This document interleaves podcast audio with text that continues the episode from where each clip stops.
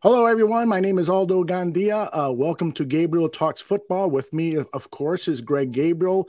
We're bypassing the usual open to the show because we wanted to deal, at least for the first 15 minutes of, of show of this show, uh, of portion of this show, to what transpired yesterday uh, in Cincinnati. The Buffalo Bills were playing um, the Cincinnati Bengals, and Damar Hamlin suffered what appears to be, uh, well, what is certain to appear to be a cardiac arrest. And uh, there's nobody better to talk to at this moment than Greg Gabriel, who has spent considerable time with the Buffalo Bills organization. That franchise, that organization still holds a special place in his heart.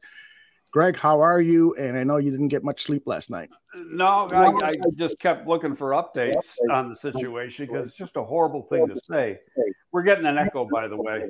Um, okay. I'll take care of it.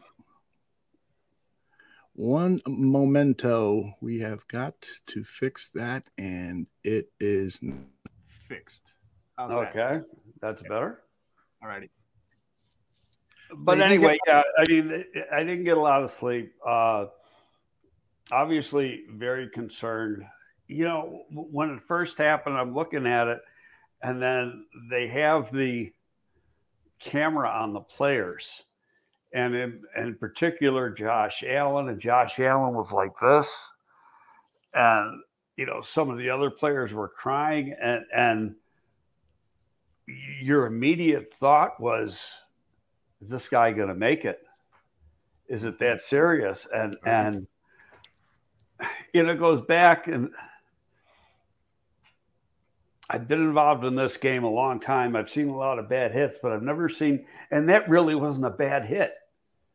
It just, right. you know, I, I, as I told you off air, I, I watched it a number of times, and he makes the tackle, bounces right up, turns around and then just collapses over backwards.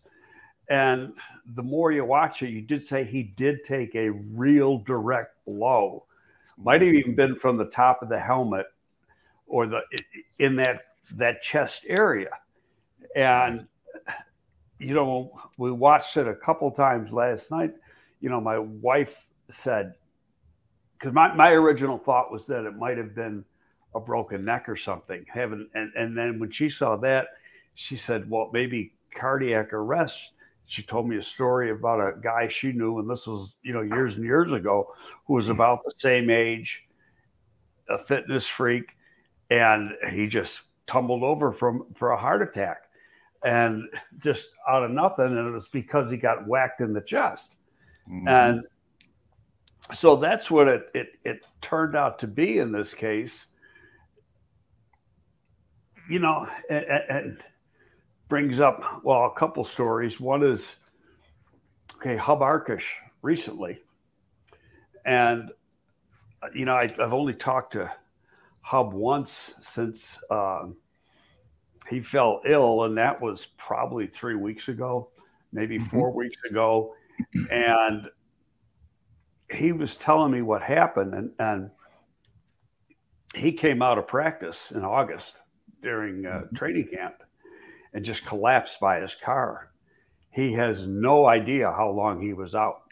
Wow. And a person from the uh, Bear security team saw him collapsed and found him collapsed or whatever and unresponsive and, and administered CPR right away. And actually, I think Hub told me broke a rib or two and in hmm. doing and, and doing it, but saved his life.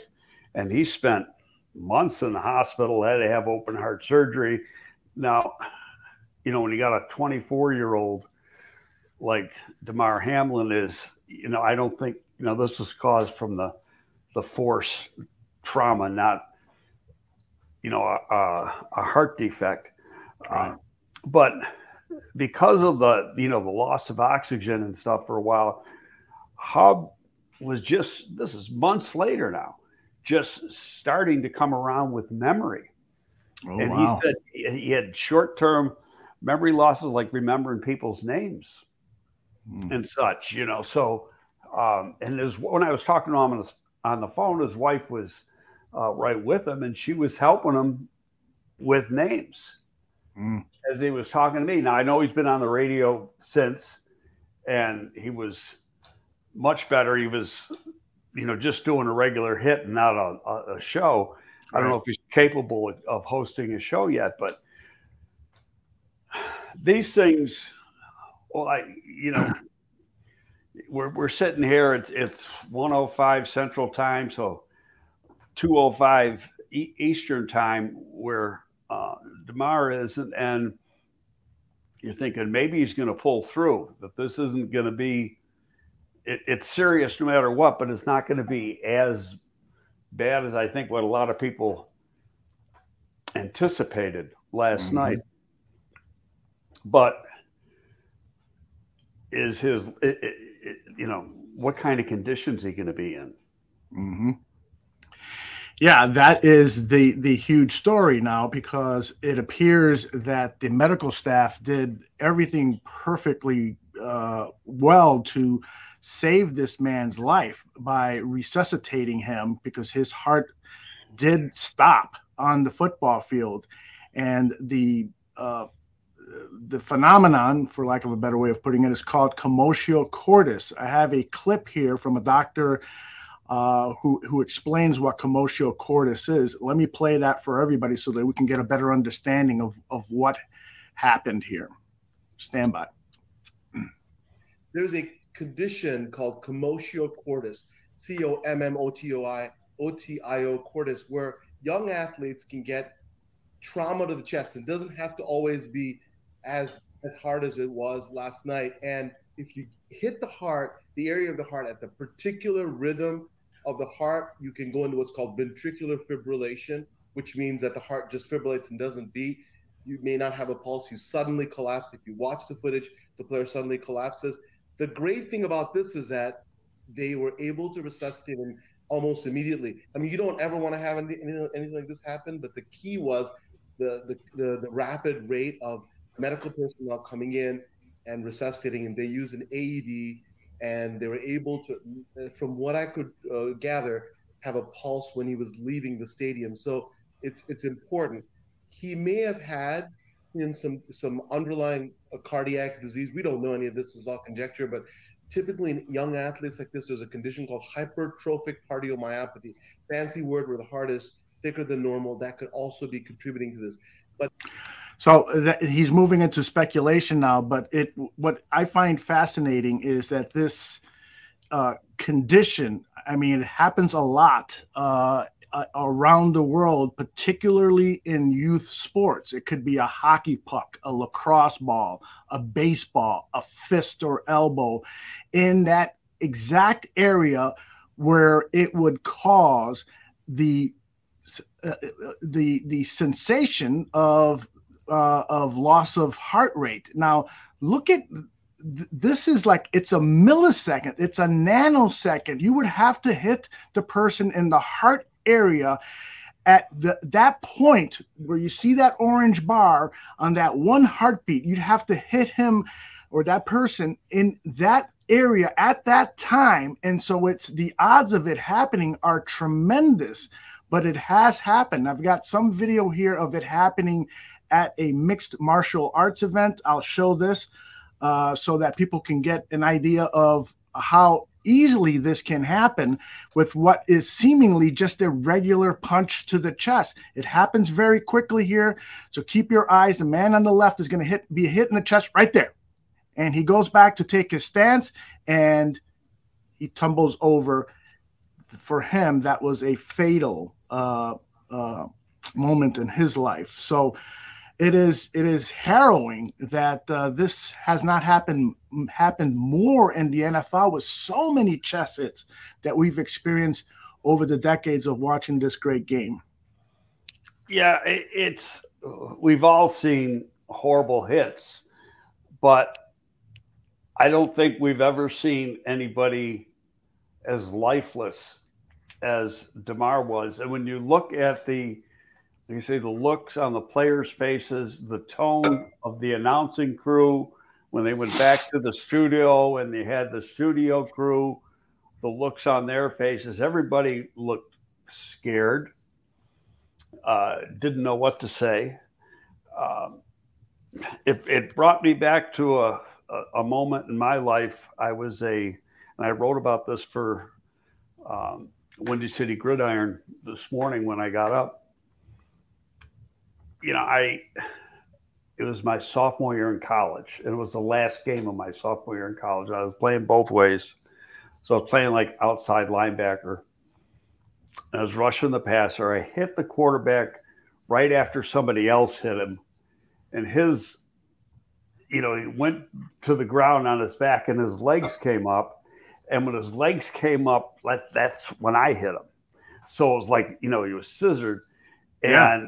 He fractured his, his spine mm. and mm. was like temporarily paralyzed for a little while.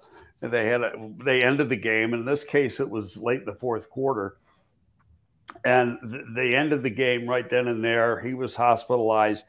He ended he had to have surgery, um, but he ended up playing football after that, like the following year. Mm-hmm. Uh, mm-hmm. Uh, he played wow. at the at the Coast Guard Academy, and um, but I know that you know I went to see this guy at the hospital the day after because I felt so bad because I I'm the guy who hit him, yeah. and you know you just you you, you want to play right and you want to play fair and you want to play aggressive, but you don't ever want to hurt anybody, mm-hmm. and you know that that leaves such a sour taste in your mouth. But you know he was like he was fine. He yeah. appreciated he, he appreciated that I came and he says, "Hey man," he goes this happens in the game. Wow. Not like you know. I mean, he was he was he was, you know, put it this way, took a load off my mind. Just his response, and I, you know, left that hospital room that day having just a ton of respect for the man. Indeed, what a story! Wow. And Tee Higgins, the Cincinnati Bengals wide receiver, who lowered his helmet and initiated contact with uh, Hamlin uh, was visibly upset after the game, met his mother outside the locker room. Uh, she was hugging him. And so you can only imagine what he's going through. Of course, it's no fault of his. This is just a weird, you know, one in a billion type of incident. And, um, now, of course, we're going to have people who are going to criticize the NFL for this or for that. But in my opinion, based on what I know now, I don't think the NFL has done anything wrong. They had all the emergency services. yeah, that, I was just going to get to that. If something's going to happen to you serious, the best place is at an NFL game or NBA game where they've got medical personnel hockey NHL game. The building's loaded with them. You know, emergency people. Um, I mean, after a hospital, it might be the best place to be. And so when you think about it, you look at the timeline. I think they said it was not, and I may be off on this, 19 minutes from the time he collapsed till he was going out the uh, the stadium in the ambulance. Yeah, I'm not that, sure that's correct, but go ahead, please. Yeah, it was somewhere in that area. Might have been 29 minutes, but it was like somewhere in that area. And when you think about that response, that quick of a response is just amazing. And had it not taken place where it took place, might never have happened. Mm-hmm.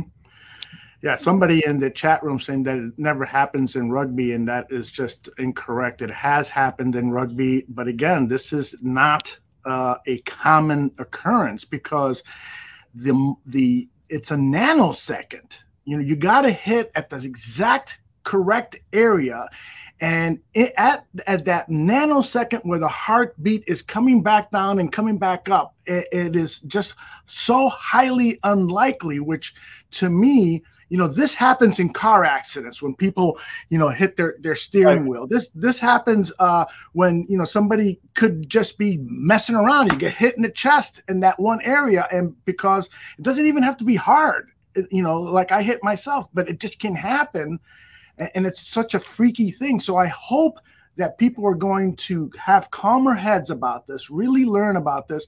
And I think what they'll learn is that the NFL has put together a program to protect these players in these kinds of incidents. They have an, what is called an emergency action program. Every NFL official meets with uh, with a medical team, and the medical team identifies themselves. I'm here to do this if this happens. My name is this. I'm here to do this. I'm here. That happens at every NFL game an hour before the start of the game. And that's what happened yesterday. And that's why this gentleman was able to get the type of uh, action uh, and treatment needed to keep him alive and get him to the hospital. So that's and, and, very, very important. Yeah, and you got to point out too, they're on the field during the course mm-hmm. of the mm-hmm. game. It's not like mm-hmm. they're stuck away in the in, in, the tunnel somewhere.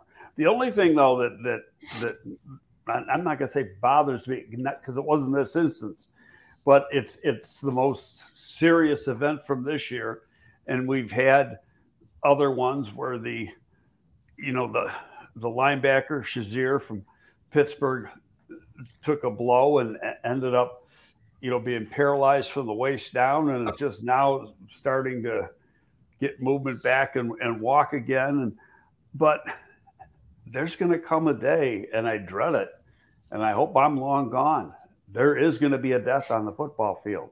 It's going to happen. And for a little while last night, I thought that was going to be it. And I, I just pray that it never does happen. But it's a very violent game. And if you're not prepared for that, you shouldn't be playing the game. Yes, indeed. Yes, indeed. Uh, we've been called, uh, somebody asked if we are too Jewish leftists because of what we're saying here. I don't understand what the connection is, but we've been accused of being another person is accusing us of ignoring that vaccinations might have had a role to do with this. I, the the world is off kilter here. Well, uh, whoever whoever said that doesn't know me very well. That's right, Mister. This is my right arm and you don't get much further right than me, and you know that. absolutely, absolutely. And I am a leftist, but I'm not Jewish. I'm a Puerto Rican leftist. And, and, and, and I'm a Roman, this. and I'm a Roman Catholic. exactly. So, you know, please stop. So, uh, I, as uh, PZ said in the chat, those guys, yes, absolutely, fuck those guys who come in here and just are riling things up. Um, all right. So, the final thoughts on this issue. We, we are awaiting word. It appears like it will be a, at least 24 hours of care before medical officials are going to talk about his condition and where he is at because it takes 24 hours for them to cool the body, rest the brain, and then try to get the brain going again because that is the key right now. How long? That uh, was he deprived of oxygen? After a certain amount of time if you're deprived of oxygen because of a cardiac issue or really any issue then you could have significant damage. He talked about hub's uh, memory loss uh, and uh, and it could get even a lot worse than that. So we won't know anything until probably later tonight maybe even tomorrow. So any other closing thoughts? I know you got family in Buffalo. They must have been really uh, uh, impacted by this, and, and friends in the Buffalo Bills organization. Anything else you want to add? No, not really. It just it, it, it's a, a sad thing to say, and and you know you, you see some of the comments that came up directly after this catastrophic injury, uh, and the one that I'm referring to, and I don't know if you saw it was Skip Bayless's comment. Yes. Which, oh. um, which was disgusting. And he should be immediately let go by Fox Sports because of the ins- insensitivity of the of his comment it was just horrible. Mm-hmm. Yeah, it uh and then he follows that up with uh, a, a, tweet saying, "For those of you who misunderstood." Oh, nobody misunderstood. He got bombarded. Ex- exactly. you you said you you immediately changed the topic to rescheduling the game. This is impossible. You need to play the game and so forth. So how can we misunderstand that, Skip Bayless and uh, Robert Griffin III? A uh, the former football player who's now an analyst on ESPN Sports and, and calls some football games. Uh, he called him out. He said, "You're an insensitive." I, am paraphrasing, but you're an insensitive ass. Get your ass out of your, get your head out of your ass. I think. Is well, he wasn't. He wasn't the only former athlete that, or NFL player that that uh, chastised Bayless for that comment.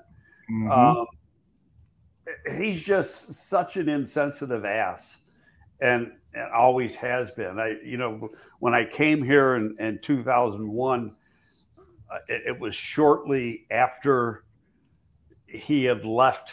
He was working for what, the Tribune or the Sun Times or something. Mm-hmm. And, you know, some of the stories, uh, and, and one was, you know, the late Mark Hatley and him had such a, he was so horrible towards Mark Hatley that that's yeah. one of the reasons Mark Hatley left the Bears organization. Is that right? Wow. Yeah. He didn't want to put put up with that. Yeah, uh, Bayless worked for two or three years here at the Chicago Tribune as a columnist, and so all he did was write hit jobs on Chicago sports. And after a while, you could tell this guy really doesn't mean what he's saying. He's just going out of his way, way to create a name for himself and attack people. And so I'm sorry to hear that about Mark Hatley. You knew Mark; he was a great guy, wasn't he? Oh, real good guy. I met Mark when he was with Kansas City. We came into the league about the same time. I don't remember who was first, but mm-hmm. really, really a good guy, an astute uh, evaluator, uh, fun to be around. And I, you know, I remember it was during training camp uh, where he just, I think he had a heart attack and just died in his sleep. But uh, sad thing. Wow, that is sad. King uh, T is still letting us. Shannon Sharpe didn't show up. Yeah. So no, obviously that's, that's he was not happy. Yep. No, I, I, I'm surprised he still got a job today. I really am. Mm. There's been Foster, guys us. Yeah, I mean, at the very least, it should be a one-year suspension without pay or something. Perhaps the, the, Fox people are looking into his contract to see what they can get away with and and not suffer, you know, potential litigation from the Bayless team. But uh, Foster says uh, that his sister had a, her heart stopped for 26 minutes and she lost 85% of her brain. Oh Sorry oh to hear that, Foster. Yes. That's awful. That's awful. Um, all right. I, I, I, hate to do this, but we, we, have to, particularly since we don't have any new news to report. And on the uh, audio version and podcast version, I will state that at about the 23 minute mark is when we start talking about football. Um, so let's talk about the Chicago Bears because the performance Sunday against the Detroit Lions in Detroit was so disheartening. Uh, you told me very briefly before the show that you you thought it was a total team collapse. Did this team quit on Eberflus, or, or what happened? No, I, I, I won't say that. It's just they were totally out of sync, and you know you go into a game that was a game Detroit needed to stay in in the playoff race. Mm-hmm. Um, but it's like the, the except for one game, other game, and that I think was the Dallas game. The Bears have showed up every week, and mm-hmm. and and they put up a good fight. There was no fight on Sunday. Yeah, and and that's what that's what I didn't like. And and then you had, you know, and, and I know, are we still doing that segment on, on Braxton Jones? Yeah, um, we're going to wait a week for that. Let, us wait a week on that. I, okay. I, think that'll be a better idea if we if we wait because he that. he had by far his his worst game. Mm-hmm. Uh, Justin did not play a, a, great game. The defense was non-existent, um, and, and I give the defense a pass. That there's there's one or two players that are on the defensive line that belong in the National Football League the secondary is playing with one veteran. Um, and it's, you know, it just makes it very hard. You know, teams, your opponent watches tape, they know what your weaknesses are. And when you get this one of the, of the year in a game that has to be won, um, you know, those weaknesses stand out you know, I went in and I, I may be wrong on this. But I, I had tweeted out, I think it was late Sunday night, said the Vikings need to win this game. You know, the game coming up on Sunday right. to hold their seed. I mean, yeah. they still got, and, and yet I'm reading stuff where O'Connell's thinking about who he might rest if he's going to rest anybody at all. Well, if Philadelphia loses and Minnesota wins, and say San Francisco loses, the Vikings could be the number one seed. Wow. It's not totally out of the, the realm of possibility. And I think they'd rather be two than three. So, but, you know, some of that stuff gets confusing because of it's, you know, division wins and conference wins and stuff have uh, are all part of the tie breaking uh, formula. Mm. But, you know, Minnesota looked awful against Green Bay. My but goodness. Then, you know, yeah, but then in, in, watching that, you know, I just thought, you know, looked at their record and go, if they want to hold on to their seed, they're they're not going to lose one of those top four seeds, but where they are positioned in in the top 4 mm-hmm. will have, and, and that can make the difference between a a home game or a road game when you get into the second round of the playoffs. Yes. Depending yes, on, you know, because it gets reseeded all the time now. So depending, and, and so, you know, my thinking is they got to win this game. Mm-hmm. So, you know, and then I hear yesterday there's talk, you know, who might the Bears not use? Well, hell, I want to play everybody, you know, and, and I don't want to hear about this. Well, he, he may get hurt. Well, then he shouldn't be playing. Mm-hmm. Okay, if, if, you're afraid of a guy getting hurt, he shouldn't be playing the game. He, you know, that stuff happens in a football game. It, it's part of the game, but you can't hold out a guy. You know, I get it if if if the game is totally meaningless to a, a team going to be in the playoffs the next week, and they're going to have mm-hmm. a playoff game the next week. Okay, but this is you're trying to find out as much as you can. I'll tell you where this is important is when you're evaluating your players and and starting next week, the coaches will do this. And each position coach will evaluate over the entire season every player in his group. And, you know, they do a, like a report card on them. Uh, they write a plan, you know, whether the, the arrow's going up, the arrow's going down. Um, is there is there room for improvement with this player? What's he got to do to improve? Is this a player we want to keep or do we want to move on? All that type of stuff goes on starting next week over the course of the next few weeks. And mm-hmm. so, how each of those players respond in a game like last week and then this coming Sunday, that's an important part of the evaluation process. Because if a guy doesn't show up and he basically quits, you don't want him on your team. You know, and it's not like it's it's not like there's going to be a change in the coaching staff because that's not happening. Mm-hmm. You know, sometimes players quit; they know the coach is gone, and so they check out too. That's not the case here. Mm-hmm. The same groups here, and and and to their credit, up until Sunday, they had shown up every week. Very true. Well, there has been one coaching change, but it was by his own volition, and that is the defensive coordinator, uh, excuse me, the defensive backs coach, position coach, James Rowe, is leaving the Chicago Bears to taking a passing coordinator job. I believe it's, uh, I, I, don't want to say exactly, it's, it's at a college at a college level. Uh, Rowe was with the Indi- Indianapolis Colts. He was brought here. So this guy, uh, you know, obviously it's it's impossible to tell exactly, but given the performance of the defensive backs with no pass rush on this team, this guy did a tremendous job. He, he resurrected or rejuvenated, I think is a better word, uh, rejuvenated Eddie Jackson's career. He worked with multiple rookies, and most of them performed at a very high level for being rookies, uh, particularly you know uh, guys like. Uh, uh, uh, Jones, uh, the undrafted free agent. So he's he's a big loss. Uh, what do you anticipate do you anticipate do you anticipate further position coach changes with the Bears? You know, I think you always have some, and and just like the players are evaluated, the coaches are evaluated. Mm-hmm. And most most assistant coaches, not coordinators, a lot of times have three year contracts.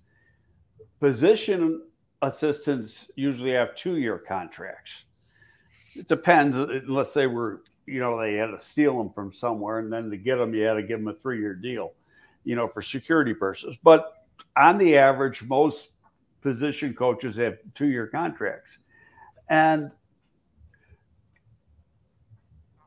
it's it's Poles' job and, and Eberflus's job to evaluate the coaching staff and say, mm-hmm. okay, this guy did a good, you know, th- this guy coached to our standards. And and there was there was a presser that that Flus had that caught my attention. I'm going to say maybe three weeks ago, when there were some mistakes in the game, and and he, without using a coach's name, kind of called out a coach and he said, and you know, might not have necessarily been the player's fault, could have been the coach's fault. And I'm paraphrasing.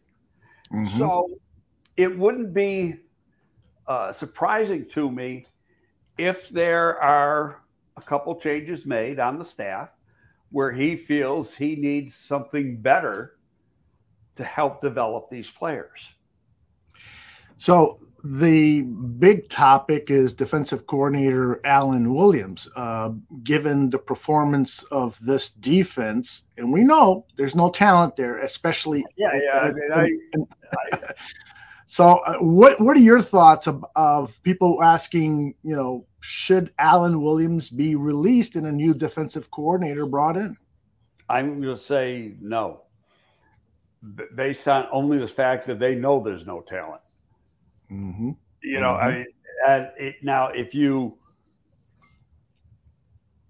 if there's things that he just didn't see, and it was obvious to Flus's eye and not Coach Williams' eye, then okay, that that's a different story. But he's never going to. The only time he's Flus has said anything is that one presser, and he was specifically talking about position coaches. Never said mm-hmm. who, but he did say that. So I know he was displeased to uh, what's this? Virginia just sell the. I, let's put an end to this right now. The McCaskies are never selling this football team. Doesn't it's like not it. happening. Okay, I could live to be 200, and somebody from the McCaskies family is going to be owning that football team. Okay, there's a reason why they're building this new estate, so to speak, out in Arlington Park. And that's to make them more money. Mm-hmm. Because it'll make them probably one of the two or three wealthiest, most wealthy teams in the National Football League when that thing is all done. Indeed, indeed, it's going to. Sh- I mean, that the value of that franchise. I think Forbes uh, listed it at three point one billion dollars after that edifice is completed, uh, you can probably add another billion and a half in terms of value to oh, the franchise. It's going to be a lot more. I mean, first of all, if if, if uh, is that that was that a year ago, Forbes, or the recent one? Because as soon as the Broncos got sold for four point five or whatever it was that the the Walton family paid for it, everybody's value went up. Yes. Sure. Let me check that real quick here on the great old Google machine. Uh, 2020 is when they listed that. So okay, no, no, it, it, it, it's over four billion. Wow, wow, that's and, that's amazing. Washington, Dan Snyder supposedly is looking for a seven billion minimum to sell the Washington franchise, and you, you read that there's people that are willing to pay that now.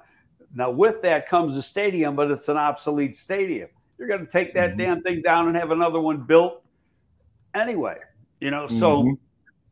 Uh, but they do own the stadium, and that stadium has value. But how much value does it have now? Because it is outdated. Mm-hmm. Indeed.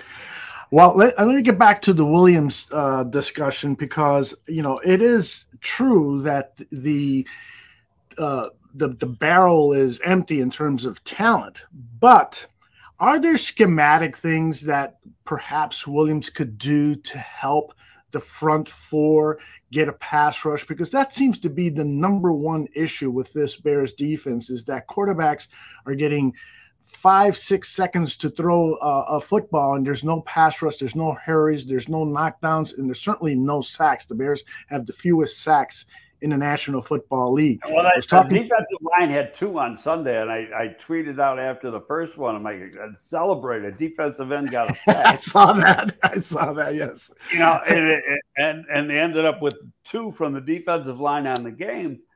Um, you know that that could be, and I, I, I don't like pointing the finger and, and and be suggestive, but the defensive line coach was uh, Rod Marinelli's assistant. Right. Last year at the Raiders, and this is his first year as a lead defensive line coach. And he came highly recommended by Marinelli. And Marinelli, of course, is the, the mentor of Flus. Could that inexperience as a lead defensive line coach have something to do with the overall defensive line play this year. Mm-hmm. Okay, it, it's it, it's, it's, a worthwhile topic to just yeah. yeah. but you know i'm not i'm not a practice mm-hmm. i um so i can't tell you if he's good bad or indifferent i'm going to say though i thought for the first half of the season actually until you know the quinn and roquan trade Mm-hmm. The line wasn't playing too bad. And then it went downhill after that. And uh, did the loss of those two players have something to do with it? Yeah, it had something to do with it, but not mm-hmm. total production. I mean, when you look at at uh, Gipson, he was what do you have seven and a half sacks or eight sacks a year ago? He yeah. got like what three and a half this year or something. You know, mm-hmm. he, he got one of the he got one of the sacks on Sunday, and you know the arrow should be going up on a player like that, not going down. Mm-hmm. You know, so it is. I mean, put it this way: if there's going to be a change, you're going to know about it in the next two weeks. Mm-hmm. Yep, we're going to know about it real quickly here. So now, now here's be- the, the one caveat, though, is that assuming the Bears do lose, they will be one of the teams invited to coach in the East West game. Mm-hmm. Okay. And in fact, even if they win, they could still do it because if if a, if there's a turnover in a coaching staff, the the the team that would be number three right now would be Denver. And even though Denver doesn't have a first round pick, they still got that third slot and, and the pick goes to Seattle, Denver's going to have a you know turnover on the coaching staff, so that takes them out. Mm-hmm. And uh, right now, Houston has number one. Houston could actually beat the Colts because they're playing terrible on, on Sunday. And then if that happens and the Bears lose, the Bears have the first pick in the draft. But that mm-hmm. would still keep them in the East West game, and then and then uh, Houston would be number two. How how much more valuable is the number one overall pick in the NFL draft as opposed to the number two, considering the dynamics involved here with the quarterback, uh, uh, uh, quarterbacks available in the draft and needs from teams and so forth? Can you characterize that for us? Well, you know, it depends how good the lead quarterback is, and two of the top three played over the weekend. Mm-hmm. Young from Alabama and Stroud from Ohio State. They both played really well. Excuse me. Young, particularly well. And so it's a big game, and that helps them because that's that's like their their final exam. And because they're not seniors, they can't um, play in an All Star game. So that's the final look you're going to get of them on a football field in a competitive game. Uh, all the rest now will be the testing, interviews, private workouts, etc. Uh, the other quarterback, the third of the top three, Will Levis, opted out of Kentucky's bowl game. And uh, he is going to play in one of the All Star games, be it the East West or the Senior Bowl. Um, and if it's the East West, and, and I think that's where he's going to end up, you know, he's going to have, well, I'll say it off the record here. He's already been promised if, if he go, accepts the East West, he's been promised to Houston. So, and because Houston has a quarterback need. So uh, I can't hear you, Aldo, if you're talking. I'm sorry, I muted myself. Um, that makes total sense that he would be promised to the Houston Texans. that, that would be good for the young man. Yeah, well, they they have the quarterback need, and the Bears don't have a quarterback need. But mm-hmm. you know, for that number, what I, I I don't think it's a great year to have the the number one pick. You know, like if you had a a Trevor Lawrence, yeah, an Andrew Luck, or yeah. or somebody like that, then it's like, hey, we're just gonna sit here and and take bids mm-hmm. and, and let the best man, let the best team win. Uh, but I don't think that's, I, I don't get that impression. Now, could that change? Yeah, it's going to change because there's going to be, uh, you know, teams that are going to be hungry, mm-hmm. but they're going to, but it's, who do they have? How do they have them ranked? Right now, I don't think, from everything I understand and everybody I talk to, there is no consensus number one. Some people have Levis number one. Some people have Stroud number one. Some people have Young number one. So, who is the real number one? Well, beauty's in the eyes of the beholder, so to speak. So, if there was a consensus, that would make the pick maybe a little bit more valuable. Yeah. But right now, as we sit, you know, the third day of January, there is no consensus. That could change because you know mm-hmm. how uh, all of a sudden the football season's over and things always change after you watch guys run around in shorts. Uh, you know, they, they do good in an interview or whatever, and then you know the lion season is is starting to get full fledged. Uh, mm-hmm. So it, it's it, it'll be an interesting next three months. Put it that way. Yeah, it's interesting that you say that about the the draft because I was thinking about that this morning. Is that to me, there is no one single player that I think is deserving of that honor of being the overall first pick in the draft. I mean, you can put put their names in a hat for me for right now, and you pick Anderson, okay. If you pick Payne, okay. If you pick one of the three, four quarterbacks, okay. There isn't that one player like a Trevor Lawrence, uh, who is clearly the number one. It, it's right. that kind of a draft. You, are absolutely correct, and, and when you have a situation like that, that makes it very, very difficult to try to get out of the pick. Mm. Because the, now, don't forget, guys, in most cases, the guys trading up are pretty smart. Mm-hmm. Now, there mm-hmm. was a general manager here a couple years ago that he used to trade up every chance he got, but he, he always outthought himself. So, and, and made trades he didn't have to trade to get certain players. Mm-hmm. But a lot of these guys are pretty astute. They're going to say, why should I go to number one when I can get them at three? And the mm-hmm. price to get them at three is a lot cheaper than it is to get them at one.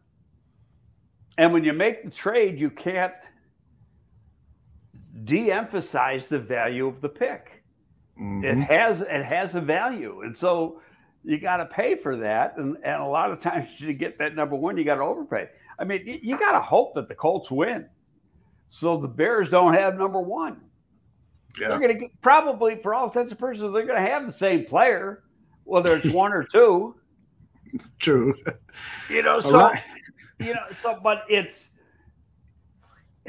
I think it'd be easier to trade out of two. And and, and if they win, the worst case they can be is four. Mm. Which is not a bad uh, uh, place to be picking from.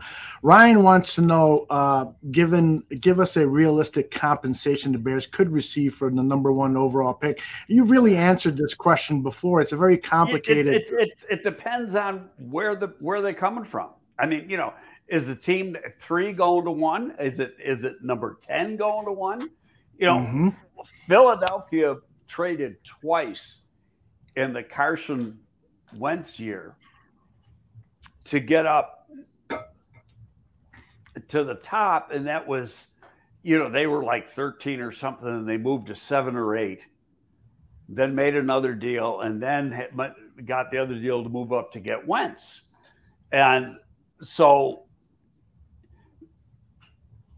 they it, it, and in the law it actually made it probably a little bit cheaper for them to do it that way um, but they they had the capital to do it, and they had some players to to give away to get get some assets also.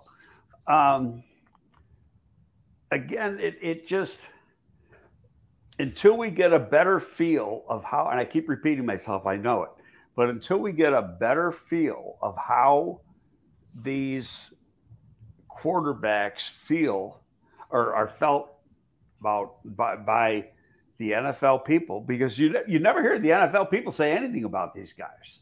Mm-hmm. Right. Okay. Now I, will tell you, you know, as far as East West, you know, I think last week I said I had a.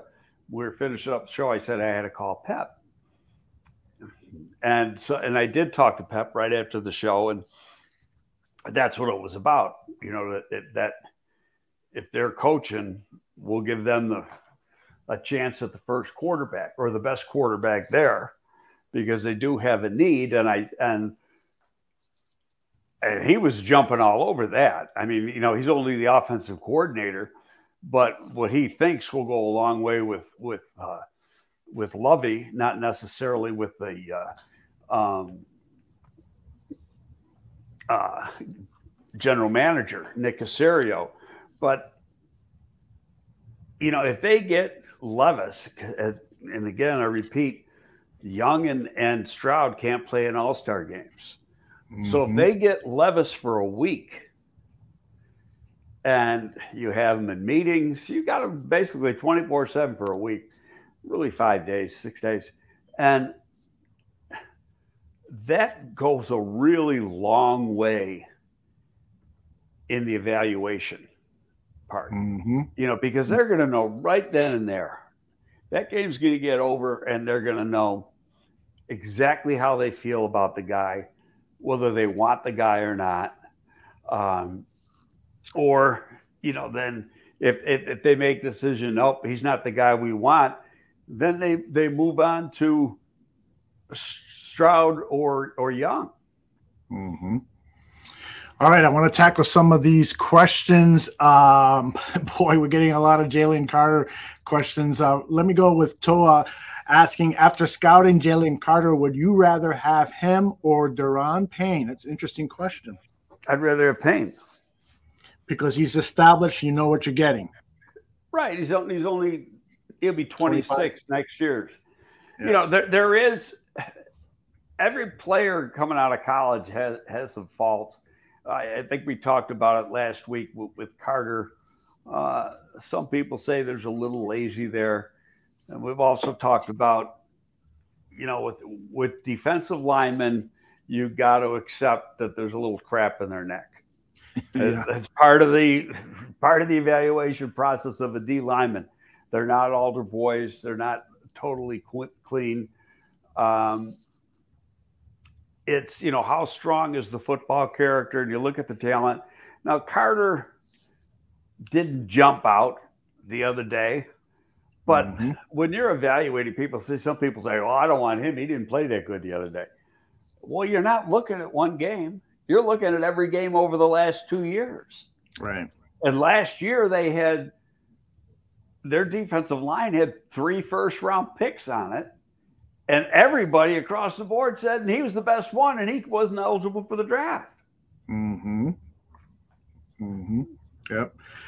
Um, a lot of boy, I'm surprised at the anti-Carter uh, comments that are coming through. Like Creighton says, uh, uh, Creighton has said that he's getting Eddie Goldman vibes from Jalen Carter. You looked out of shape. I, no, not, that, that, that's not the case. I, I um, he's been dinged up a little bit this year too. In fairness, mm-hmm. uh, and he's going to have one more game, national championship game against TCU.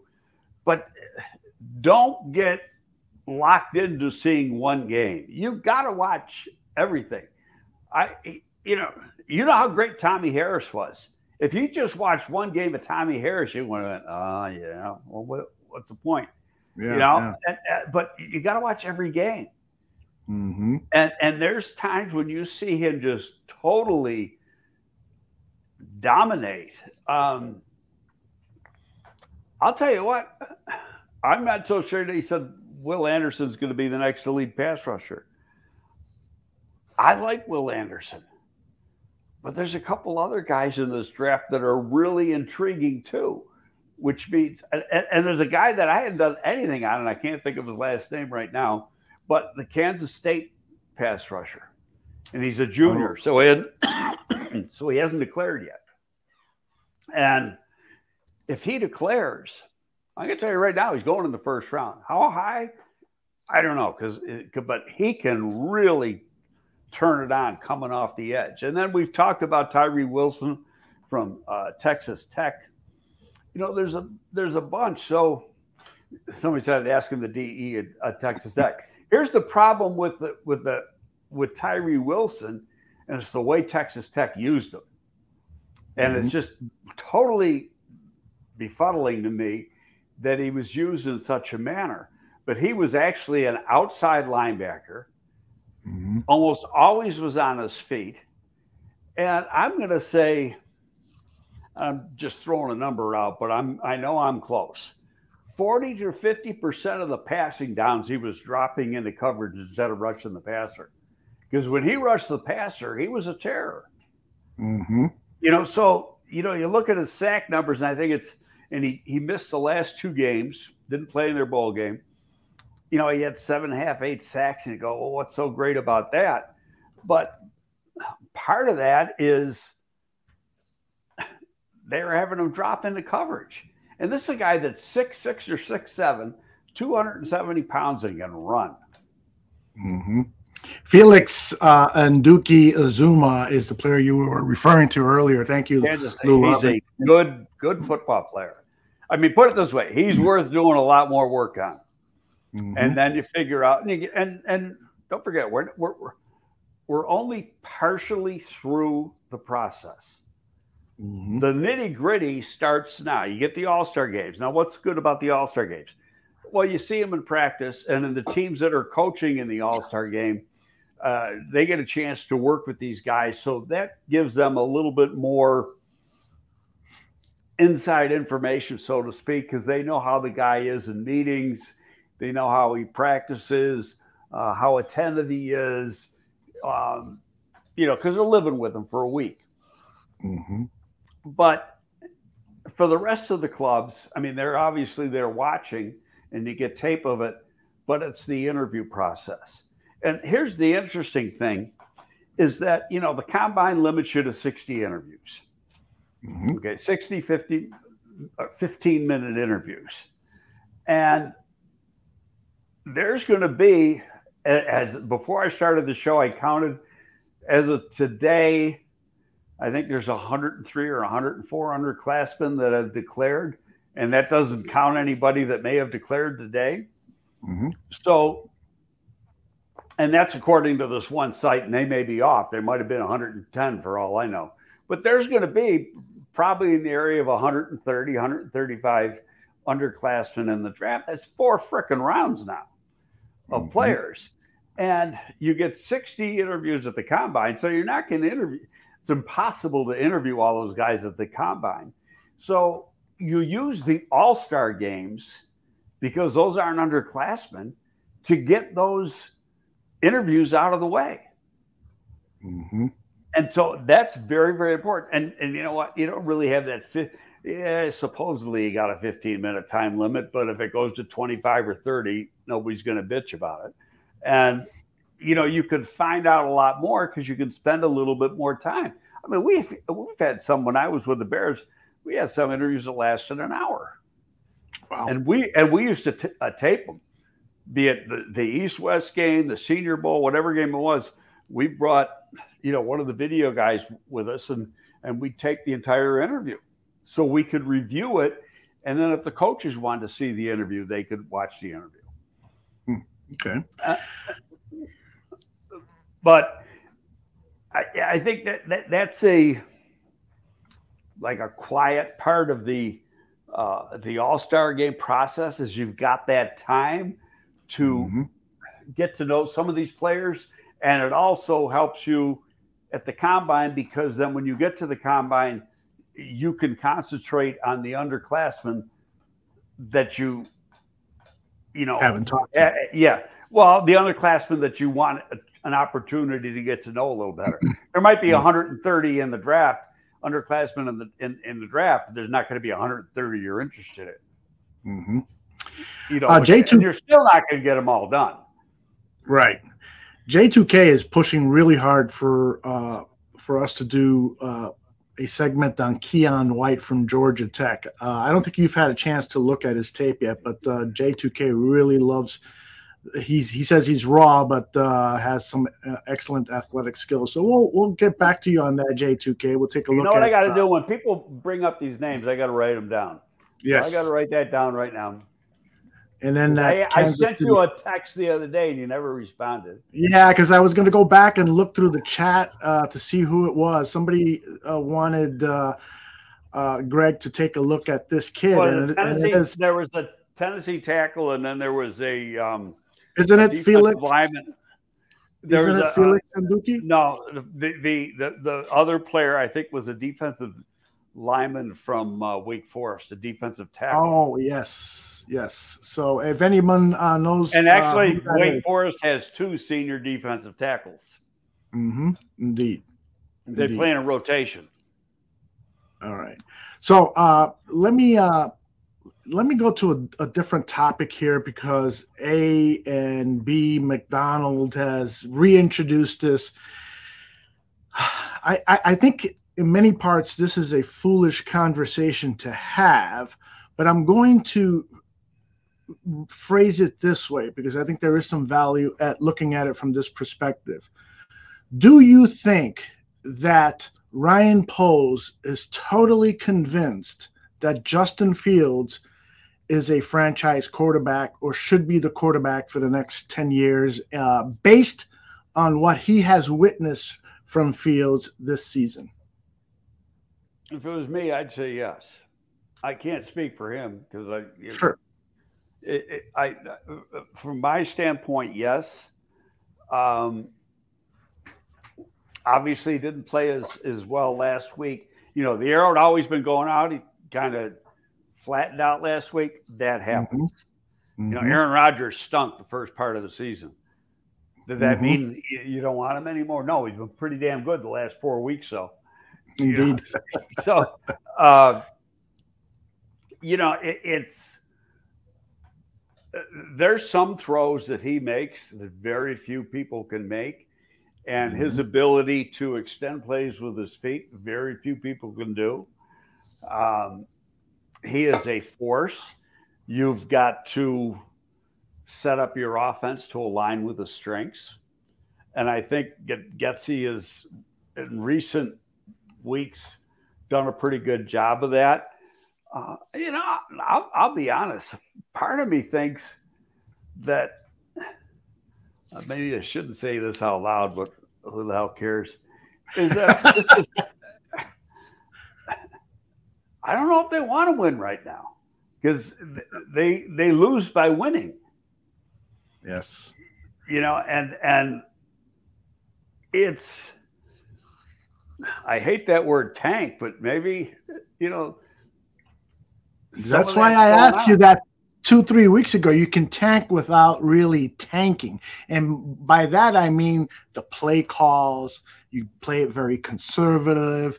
You start to do certain things with the, the scheme that you're running that day that isn't the optimum scheme to beat somebody, is what I suspect might be going on. I'm not sure. I don't know. But eh, boy, it certainly doesn't seem that they could do a little bit more from a coaching standpoint to help these players, whether it's blitzing more, whether it's the play calls for the offense and so forth. One follow up question I have for you regarding Justin Fields. I, for one, am disappointed at the lack of progress or I shouldn't say lack of progress, but the slow progress he has made in the passing game in the NFL. He, you know, we see some of these young players like Brock Purdy come in. I mean, this is a seventh round draft pick. He comes in and he throws throws for 250, 300 yards. And I know we're comparing two different athletes with two different skill sets, but to me, at the end of his second professional season, he should be averaging at least 200, 225 yards, even with the poor pool of wide receivers and poor offensive line, which I don't think is that terrible. Um, I'll, I'll answer that this way put Fields on San Francisco and see what his numbers are. Yeah, well, that's a good. That's a great way to answer it. I, you you know, and, and, and, I say that you know when we're talking about these these college quarterbacks, and they go, well, you know, because I know for a fact there's a bunch of teams that really like Will Levis, and they go, well, how, how can you like Levis? He's not anywhere near as good as Young or Stroud. Well, he didn't have the supporting cast that Young and Stroud had. Put mm-hmm. Levis at Alabama and see what he could do Put Levis at Ohio State and see what he do with those guys. And and you might see a totally different player because he's got a supporting cast that he didn't have at Kentucky. Last year, 2021, he had a, a, pretty good supporting cast at Kentucky. You know, the line was pretty good. There's two of those guys got drafted. This year, the line was horrendous. He was running for his life. And he didn't have the receivers that he had a year ago because a mm-hmm. couple mm-hmm. of those guys were off to the NFL also, and and so his numbers actually went down a little bit, but that mm-hmm. doesn't take away from the talent. You know, and it's Absolutely. just and, and my whole way of of looking at quarterbacks has actually changed, and it's because of two people, and I've I've probably said this in the past, but Lamar Jackson and, and Josh Allen changed my thinking because you know, there was this perception, belief, whatever, mm-hmm. in, in, the NFL that quarterbacks that are inaccurate in college mm-hmm. will not all of a sudden become accurate in the NFL. Well, those are two examples right there that, you know, couldn't hit water from a boat in college hmm. and have become very accurate passers in the NFL. Hmm. And it has to do with you know the supporting cast they have, the coaches that they have, and their football character. And, and really, you got to put the football character right at the top because they have to have that desire and that work ethic to be the great players that they have become. Mm-hmm. You know, don't, don't go go back when Lamar Jackson was was drafted. There was a a lot of people, including Bill Polian, that thought he should be a running back or a wide receiver. You know, uh, he was such a great athlete, but he was never going to play quarterback in the NFL. Well, the Hall of Famer was wrong because he's playing quarterback and he's pretty damn good. And the guy that is getting probably a closer look because of those two is the quarterback from Florida, Richardson. Okay. Who is yeah. very, very athletic. Uh, mm-hmm. Got a cannon for an arm, but he's got accuracy issues. You know, he's mm-hmm. like a, mm-hmm. you know, I think it was 52 one year and 59 the other year. Been a starter at, and I forgot which year is which. Um, Josh Allen was around 55%, both his two seasons at Wyoming. Uh, Lamar Jackson was in the low 50s and high 50s his two, uh, two years, final two years at Louisville. But you know, in these offenses that the college play, you should be a 63, 64% completion percentage because you got so many bubble screens and stuff. And yet these guys were well below the line. So you say, how can they possibly be, be you know, become an accurate passer in the NFL where the, you know, the window is 10 times smaller than it is in college? Right. But they right. have. So if, if those two can do it, who's to say that somebody else can't do it? Right. Well, I'd love for uh, Fields to improve his short passing accuracy. I, I, think that's been a problem all year, and uh, but we'll see. I, I, love your response to that question. Let's get to some of the questions in the chat. Uh, Lou Love says, "Hey, Greg, do you think this is a good draft this year? In your opinion, what was the best draft you ever scouted?" So let's start with the first part of that two-parter. Do you think this is a good draft this year? I think every draft is a good draft. If you do your homework, then you're going to find good players throughout the draft. Now, there are the media characterizes good bad good draft bad draft by what's at the top. Okay, so if you look at this year and there's no clear cut number 1 and you know you could you could ask five or five or six teams who your top five is, and you'd get probably five or six answers. So the media would characterize that as a not a good draft. That's not necessarily the case because mm-hmm.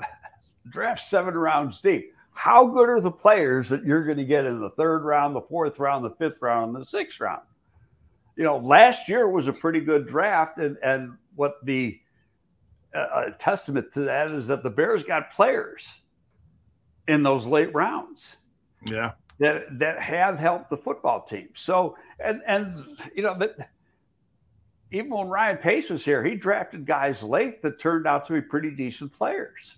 Mm-hmm. And so part of it's luck, but you know you're, you're you're don't forget when you get into that final draft process, you're not looking at 235 names that are going to get drafted or whatever, 255 names, you're looking at the 80 or 90 guys that you got an interest in. And you know mm-hmm. those guys inside out. And I remember when I left New York and, you know, I came here and we, it was, we were here one year. It was actually my second year here that we started to go to the, we, we cut it down. We went to what we call the hot list and then Tom Boisture, God rest his soul, uh, was my boss in New York. He goes, well, you know, I told him, I said, our hot list, our board had 100 players on it. Well, how do you do that? I go, you just don't put the guys on the board that you don't want. he goes, well, how do you get seven rounds out of 100 players? I said, Tom, they come from all different areas. And he just, he is so, he was so used to lining them up you know, 28 yeah. guy, 20 or now 32, 32 teams in a row. Right. That, that you had to have that full complement of players. It's like, no, there's guys that we don't want. So why have their name there to cuddle, you know, to just clutter your board? Yeah. Take them off the board. You don't see them. You don't think about them. I love that philosophy. I, I, should employ that on my desk here as it's cluttered with all sorts of crap. All right, let's go to another question. Um, Greg, uh, what other positions should the Bears look at in second and third rounds? And so I guess I'm he's I'm assuming that he's thinking that the Bears are going to choose a pass rusher, either defensive tackle or defensive end in round one. Where what uh, if you're drafting with the idea of position needs? What do you think they are? Tell me what they're going to do in, in free agency, and I'll give you the answer. Until and, until we know what they sign in free agency. You have no idea what they're mm-hmm. going to do with the draft.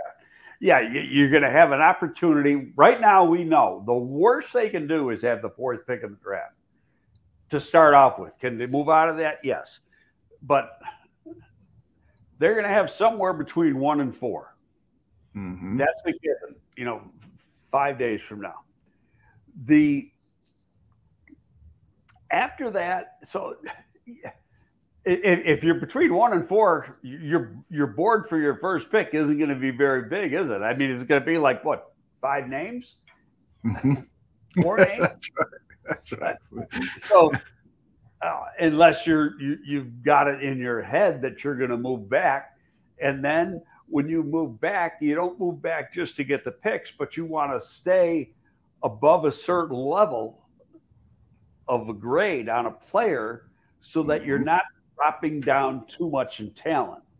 And so you gotta you, know, you gotta figure out where that that drop off line is. And you say, okay, I'll trade back to this far because at that far I, I'm pretty sure that I'm still going to get a shot at one of these players that mm. that you know really they have a liking to. So that's part of it. But when you see what they do in, in free agency, how many offensive linemen they sign, how many defensive linemen they sign, do they sign any receivers? Do you know whatever? Because they got a lot of money, and and there's a lot of guys that are were just on one year contracts. Who are they going to bring back? And are they going to give them just another one year contract, or are they going to give them say a two year deal or something? And mm-hmm. until you have those questions answered, and free agency, I think starts the 15th of March. I looked it up the other day. I think that's what the date is this year. Yeah, that and sounds right. And so the 12th or 13th, you can start negotiating with players. So you can have deals done. You just can't sign it until the 15th. Mm-hmm. And go ahead. I, I was just going to say, I think next week's episode, we should devote a good half hour to discussing some of the free agents that we would put on a list of players – perhaps the Bears might want to target. I mean, obviously Da'Ron Payne and some of the other names that have been mentioned, but you know, I'll select a, a, handful of players, send that to you via email, and then perhaps we can discuss them as potential targets for Ryan Poles. Because you're absolutely right. This we we we tend to focus too much on the draft when in the progression process, it's free agency that happens first, and that has a big time effect on uh, draft choices. I wanted to uh, get to J2K J2K's question here. He said that last week he asked about improving the wide receiver room. And Greg, you didn't sound too optimistic that we will. Is that because of the Chase Claypool trade and or what's available in free agency and the draft? Well, I, I think it's a good draft for wide receivers. Mm-hmm. Every the last eight years has been a good draft for the wide receivers. It's loaded and it's just because of the way the college game is being played right now. Uh, and this year's class is no different. You're going to get a good wide receiver, a wide receiver capable of becoming an eventual starter and and and make contributions as a rookie into the fourth round. It's going to happen. I mean, because you could probably, you know, let's say there's an average of five that going around in the fourth round, you're at 16, 17, and 18. Well, how I could sit here right now and give write down 20 names that are pretty damn good receivers. Mm-hmm. So I'm going to have a dog barking any second because I think my wife just got home. That's fine. We love it when Bennett barks. uh, yeah, well, he, he'll want to go see his mama. Uh, and we're close to uh, closing the door on this episode. So let's do this. Let's next week. Let's talk about free agency. So everyone uh, that joins us live week to week, come prepared with your free agent questions. And if you want to shoot them to you me, before, I don't know if I'm going to know about a lot of these players. So yeah, uh, you know, and I so mean, and, and the other thing that is that these teams will have an opportunity up until the day free agency starts to re-sign them, and it'll be a few weeks before that to put the tag on them if they're going to okay. put the franchise tag or the transition tag on them, and that right. uh, that's all part of the equation too. Absolutely. So uh, perhaps the way we approach this is, you know, let's let's target some people if they're available in free agency then perhaps the bears should explore what that agent is asking for and so forth so a, a wish list of free agency uh, acquisitions is is perhaps how we sh- how we should frame this. So, right. Well, um, and, and we go back. You know, you go back to last week because there was a player that I'd been watching all year that I would have loved to have for next year, and that's Conklin from the Browns, the right tackle, which would really mm-hmm. upgrade the offensive line both from a talent and and leadership point of view. Well, he re-signed. He re-upped for fifteen million dollars or fifteen years, so sixty million dollars total. But at the same time, looking at that figure, that's going to be the high side of the right tackle market, right there. So he's it's been set. So you know, like if you want to get a a, a Mike McGlinchey, you know, it might cost you a little bit less because I think Conklin's a better player than McGlinchey. It's going to cost you a little bit less than um, you know on a per year basis than than Conklin got. Mm. Do do you still feel? I got one more question for you. We'll get you out of here. Minute, I got I got to let the dog out the door because he'll go crazy. One second. Absolutely, take your time. there goes Bennett. that dog is a beast. He probably weighs a. He's got to weigh over hundred pounds. um, and so, what I want to ask uh, Greg as he settles in here, and I have to remember what my question was. okay. oh, okay. Um, the offensive line you had said earlier in the season and i agreed with you that maybe the offensive line doesn't need the overhaul many fans expect there to be. And maybe all we need is one key acquisition because of the promise of players like braxton jones. Do you still feel that way after the performance of the offensive line over the last few weeks and the injury again to teven jenkins? And you got to ask how reliable he can be after suffering uh, back-to-back neck injuries. Was was the first injury a few weeks ago a neck injury? Three three weeks, and then he sat out sat out the second week, and then last week he got re-injured. No, it, it's to me it sounds something like a stinger type thing, mm-hmm. which is uh, um, rest will take care of. Like he might have came back too quick. I, I agree. Yes. And uh, it wouldn't shock me if he does not play this week. Mm-hmm. But there is a difference in the run game and the way the offensive line plays between him being in and not being in. Um, there's some guys I just don't think can play, and that you know you don't want them on the team. Um, you know, I'm not a big Schofield fan. Uh, Mustipher is strictly a backup. Uh, you know, so that it, it's to me the key question is what does the coaching staff feel on Patrick? Because I, I, don't care what the fans think, because the fans are going to say, well, he stunk a guard. Well, he's not a guard, he's a center. Mm-hmm. And he played one quarter of center all year and he mm-hmm. was signed to play center. So I think the coaching staff will give us a fair answer on that, really by either bringing them back or, or cutting them and seeing if they, you know, dra- it's a pretty good center draft. You could draft really center, uh, or you know, sign somebody in free agency, whatever. So by by the end of the draft, we're going to know the answer to that. Uh, will they draft uh, an offensive lineman and or sign an offensive lineman? Yeah, I think so. Yeah, I, yeah, you you want to replenish every year, but I think some of these guys, it's just a matter of development and right. playing together. You know, playing together.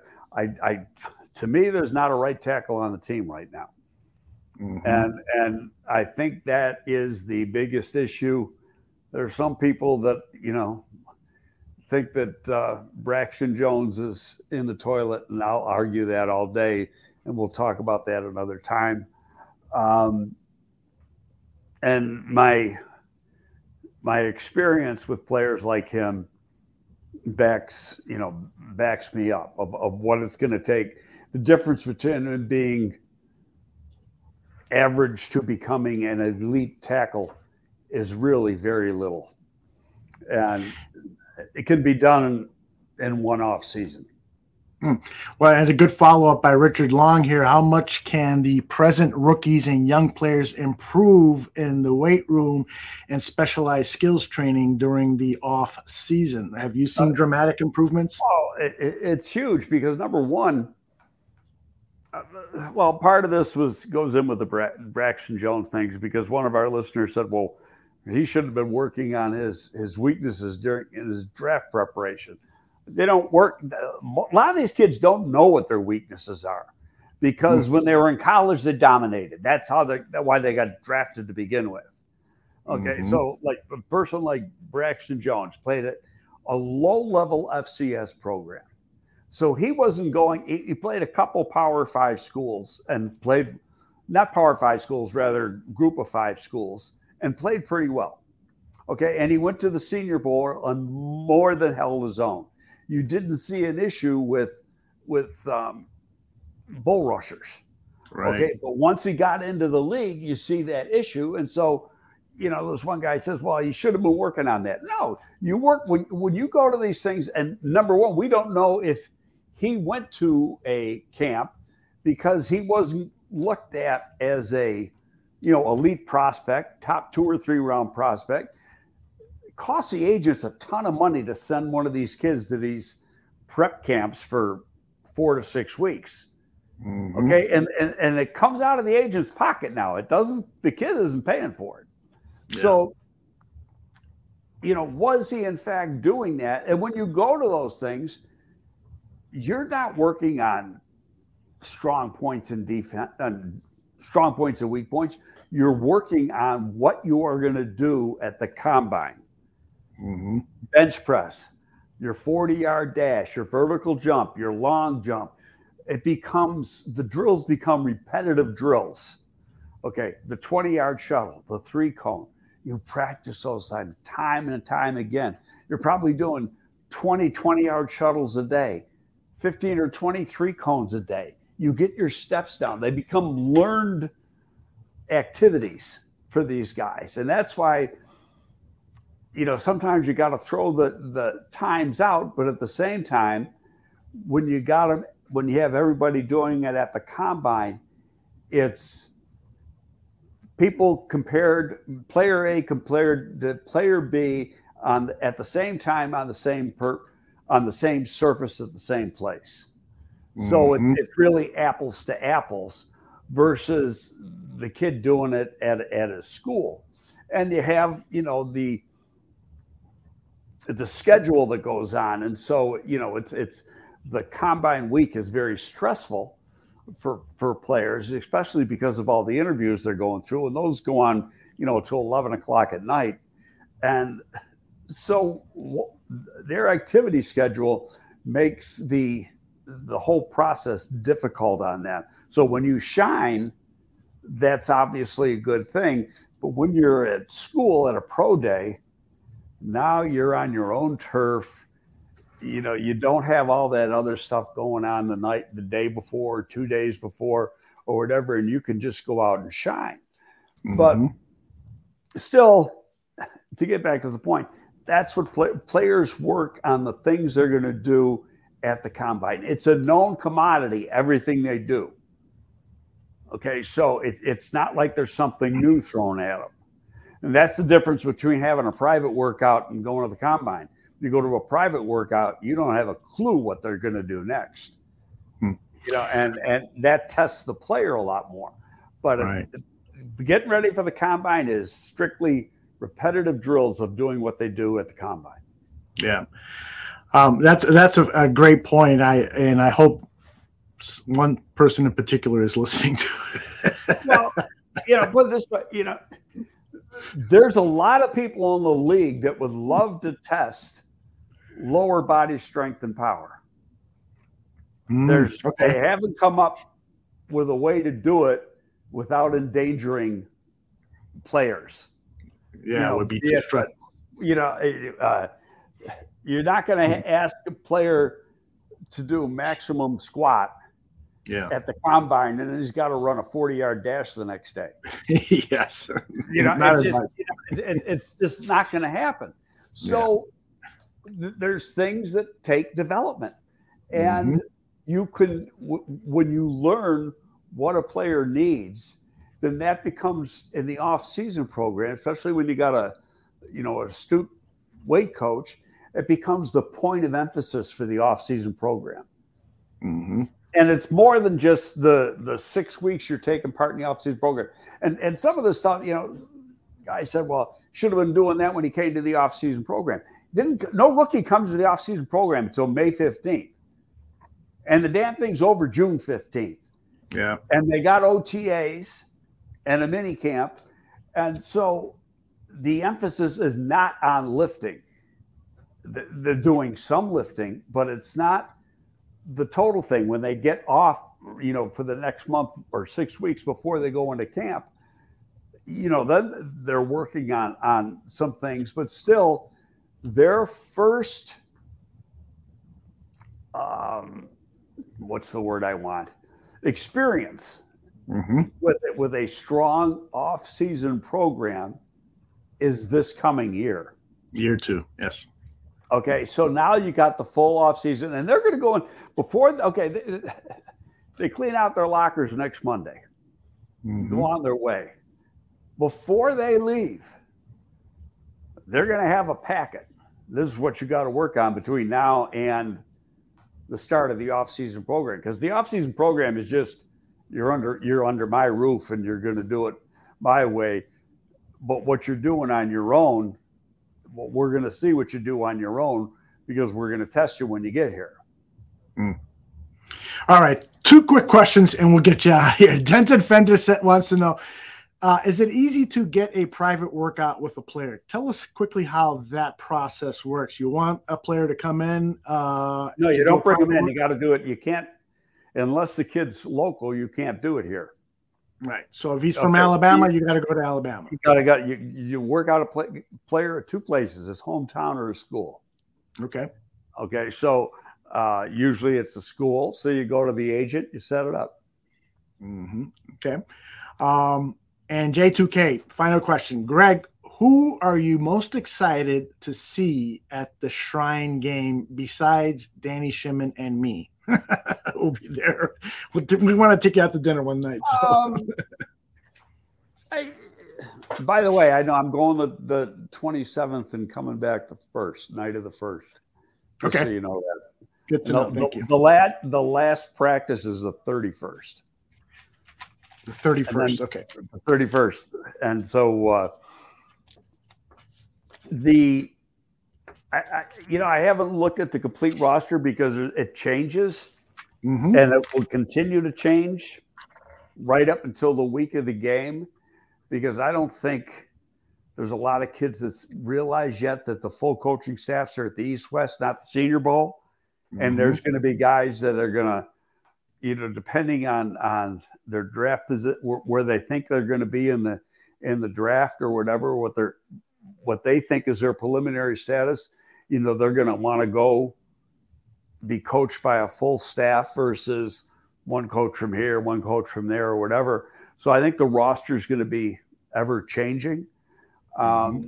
The Senior Bowl probably still will have a, a, a, stronger roster this year. I think that'll end after this year because then you know word will, you know, the agent community, and everybody else will know that the the full coaching staffs are at the East West. But uh, you know, until I get the entire list, you know, th- there's a receiver from Penn that I think is going to be going. You know, that's a guy I really want to see because he just tears up the Ivy League, mm-hmm. or excuse me, Princeton, and okay. uh, so it, it, it's um, you know, I'll, I'll hold back on that one until I see the the final roster, and I might not see the final roster until the day we get out there. I'm scrolling down the uh, roster here. You said Princeton, just to get the kid's name out there. Um, by the way, Co- is it Kobie Turner, the interior defensive lineman from Wake Forest, that we were asked to take a look? So there's, uh, there's two defensive tackles from Wake Forest. I can't remember what their names are, but there was, and actually both are pretty decent players. Okay, good. And they very seldom play together. They, they, like a lot of schools do now on defense, they rotate. And so mm-hmm. one is with Group A and the other one's with Group B, but they they're both getting 50% of the reps. Very cool. J2K, we will address your question uh, in full uh, on a future show. And um, that's going to be it for today's if guys, episode. If you guys got names, send them in. Eldon will, you know, get them to me. And then when I got an opportunity to watch, I will, you know, I'll watch them and have a feeling because a lot of guys I did for this one group I'm doing players for were underclassmen. Some will come out, some won't. Uh, but I've done at least 215 players so far. Nice. Nice. You've been a busy man.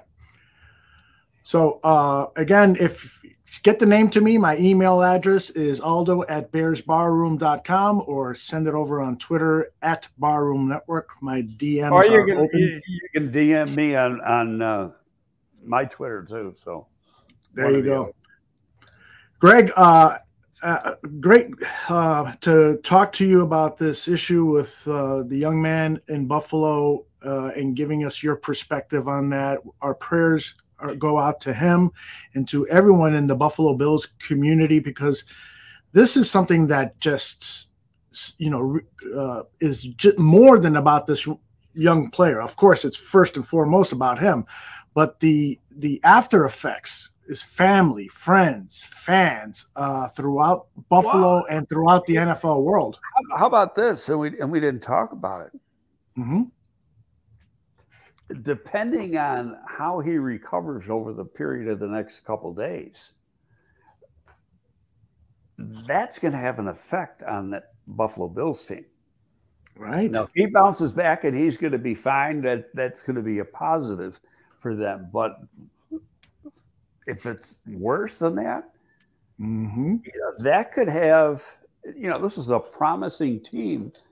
Yep. With a with a, you know, a, a better than even chance to to make it to a Super Bowl that could go right down the toilet. Yep. Over Indeed. that, and, and um, so I, I think that's important. And then the other thing, and the league is yet to address it yet. That they keep putting it off it was a very important game yesterday. Mm-hmm. That had a lot to do with with with the seedings, and now the game technically hasn't been played.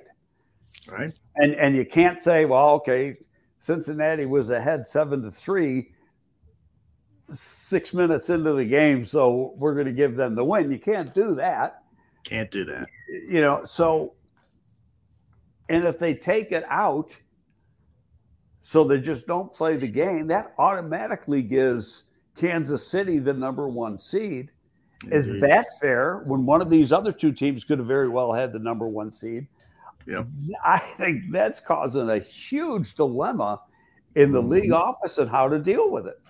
Yeah it is uh, an unusual circumstance, a, a uh, something I've never before seen in my lifetime. I, I was alive and watching on television when I was 10 years old the Chuck Hughes incident uh, at the old Tiger Stadium. He was a wide receiver for the Detroit Lions who collapsed late in the game uh, and really was pronounced dead on the field, not publicly, but he died on the field. Uh, and so uh, that was harrowing as a kid to witness. Uh, yesterday was harrowing, and, and the ramifications, as you just stated about rescheduling the game, the impact on standings, and so forth, adds to that whole the whole drama behind this. Uh, but first and foremost, our thoughts are with uh, Damar Hamlin. So that's it for this episode of GTF, Gabriel Talks Football. Let your friends know that this is available on demand wherever you get your audio podcast uh, and on YouTube. Just search Barroom Network and uh, you will find GTF, Gabriel Talks Football, on your list of programs there. Greg, thanks again, uh, and we'll talk to you soon, brother. Okay, we'll see you later. Thank you, guys.